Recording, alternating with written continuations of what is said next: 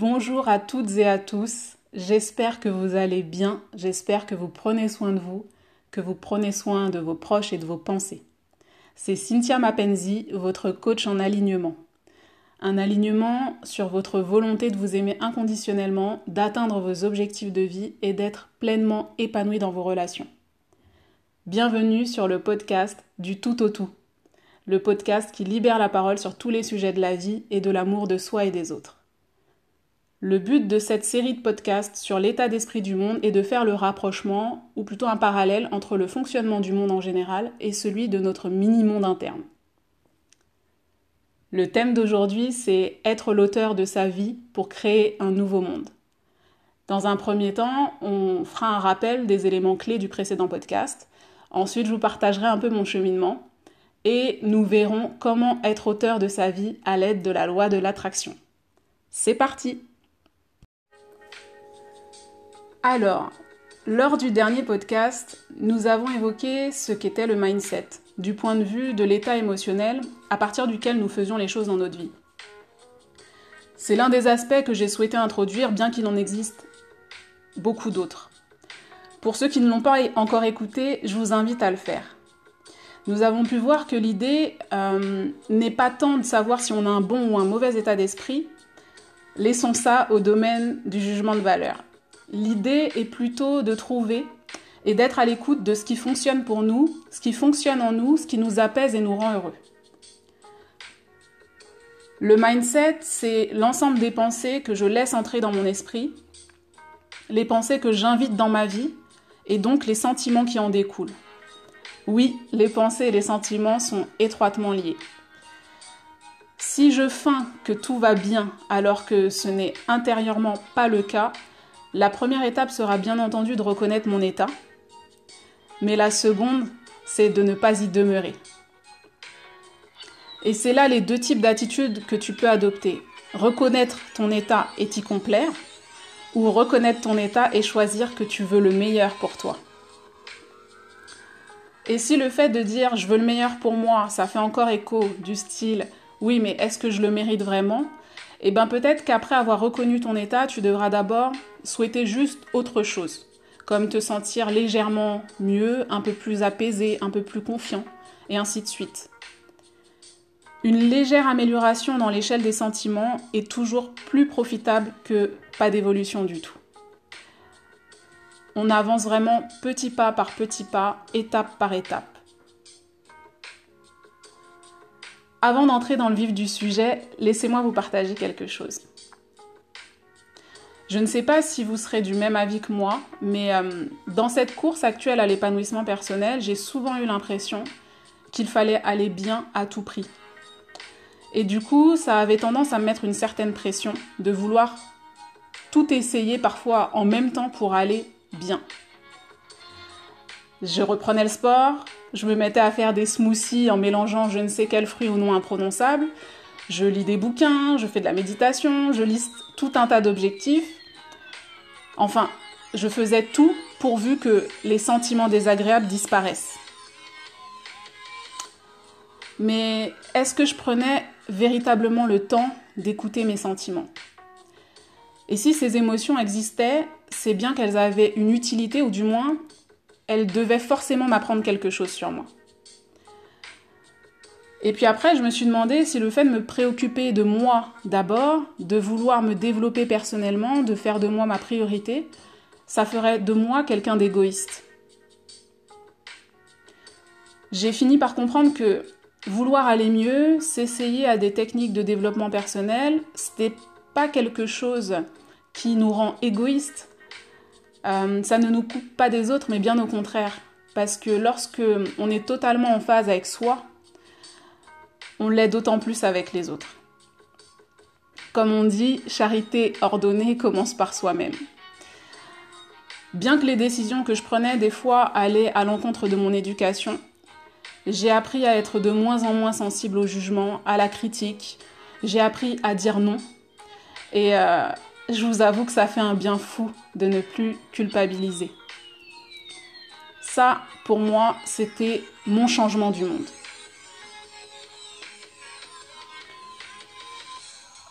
Alors, Vous vous en doutez, je ne suis pas là pour vous donner de recettes miracles, puisque chacun est capable de composer avec ses propres ingrédients la parfaite composition qui conviendra à ses goûts. Je vous partage simplement une vision comme il en existe des millions. Si elle vous parle, tant mieux. Si elle ne vous parle pas, tant mieux aussi. Alors, comment être l'auteur de sa vie pour créer un nouveau monde? Mais d'abord, être auteur, c'est quoi? Quand on regarde un peu les définitions académiques, euh, un auteur, c'est une personne qui est à l'origine de quelque chose de nouveau, qui l'a conçu, réalisé et qui en est l'initiateur. Si je devais donner ma propre définition, je dirais qu'un auteur, c'est celui qui écrit et crée ses propres chapitres de vie. En partant de ces définitions, pouvons-nous alors imaginer que nous créons toutes nos circonstances de vie? Et si la vie était un scénario que nous avions nous-mêmes réalisé, mais que nous étions tellement pris dans notre jeu d'acteur que nous avions oublié que nous étions en train de jouer? Beaucoup sont déjà habitués à cette notion d'autorité, celle qui consiste à considérer et à prendre la pleine responsabilité de ce qui arrive dans nos vies, non pas dans le but de se culpabiliser quand les choses ne se passent pas comme on le voudrait, mais plutôt pour se rendre compte que l'on a beaucoup plus de pouvoir que l'on croit. Et si on a du pouvoir, on a donc la possibilité de modifier des aspects de notre vie. Avoir davantage d'autorité sur sa vie, ce serait une façon de ne plus se percevoir comme un comme un être vulnérable qui est victime des événements et du sort, mais plutôt comme quelqu'un qui a le potentiel de changer les choses. J'ai des amis qui m'ont dit, ok, admettons, euh, tu es auteur, c'est bien beau tout ça, mais comment on peut créer un nouveau monde? Et là, je réponds par la pensée.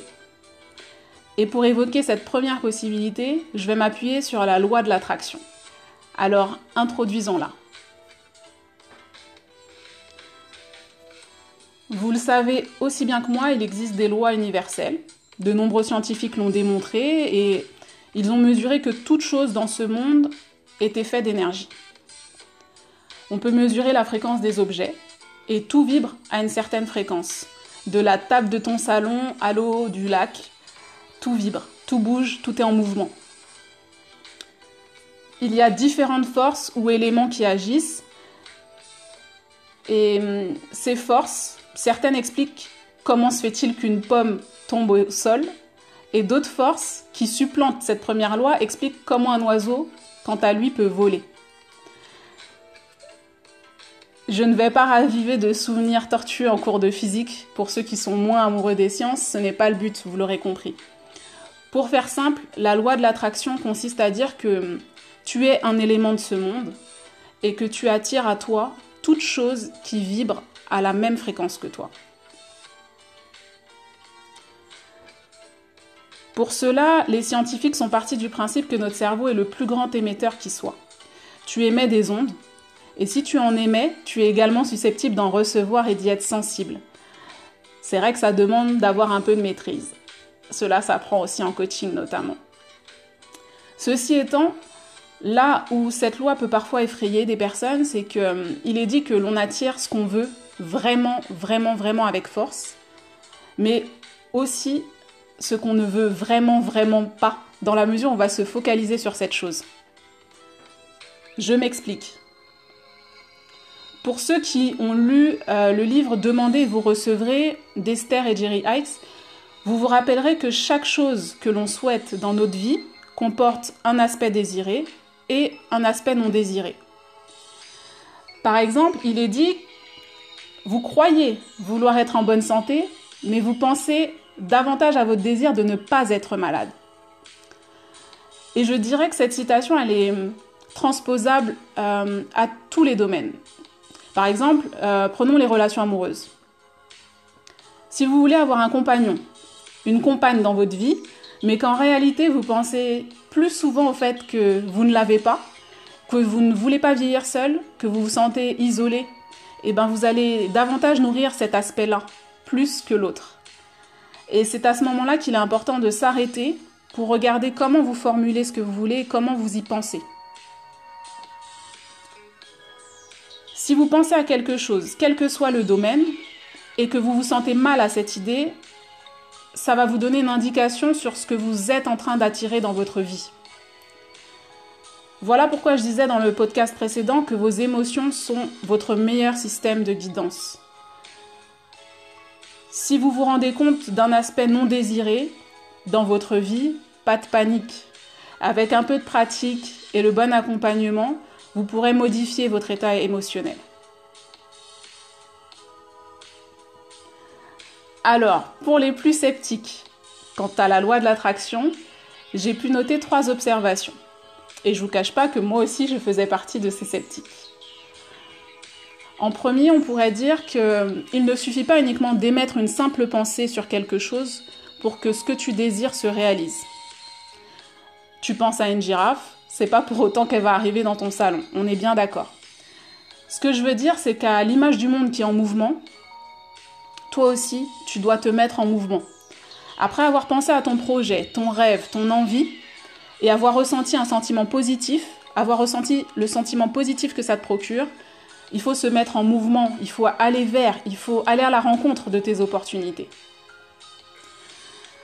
En deuxième, euh, je dirais que nous avons tous des empreintes émotionnelles négatives qui sont ancrées, soit de génération en génération dans nos familles, soit parfois tout simplement dans notre propre vécu, dans notre propre expérience de vie.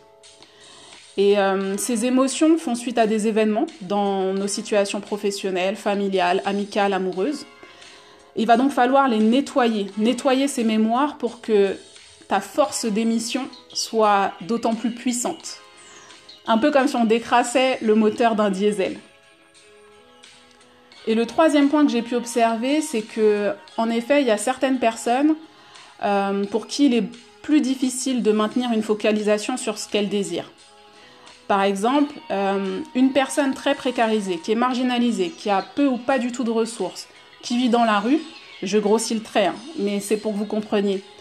Il ne suffira pas de dire je veux de l'argent et de la réussite pour que ça arrive. Euh, en effet, elle a un environnement qui représente sa réalité au quotidien. Son environnement n'est pas forcément favorable et peut limiter, entraver sa croyance. J'ai bien dit que c'était plus difficile, mais pas impossible. Alors, ce qu'il faut retenir de ce podcast, c'est premièrement que tes émotions sont ton meilleur système de guidance. Ensuite, être auteur de sa vie ça présuppose de croire que l'on a le pouvoir de créer nos circonstances de vie. Et enfin, je dirais que la loi de l'attraction, c'est une loi universelle. Donc en pensant et en formulant ce que l'on désire le plus et en veillant à notre état émotionnel, on attire à nous des situations de vie qui correspondent à notre niveau de vibration. En gros, plus on y croit, plus on a de chances que ça s'accomplisse. Henry Ford disait que vous pensiez être capable ou ne pas être capable, dans les deux cas, vous avez raison. Donc à chacun de savoir s'il souhaite utiliser consciemment cette loi ou pas, et peut-être que déjà certains d'entre vous l'utilisent consciemment. C'est tout pour aujourd'hui. Merci de m'avoir suivi. Si le sujet vous a parlé, vous a plu, parlez-en à vos proches. N'hésitez pas à partager, ça me donne de la force. On se retrouve la semaine prochaine pour un nouvel épisode sur cette série L'état d'esprit du monde. D'ici là, prenez bien soin de vous, prenez soin de vos pensées et rappelez-vous, on ne remet pas à demain la personne que l'on peut être aujourd'hui.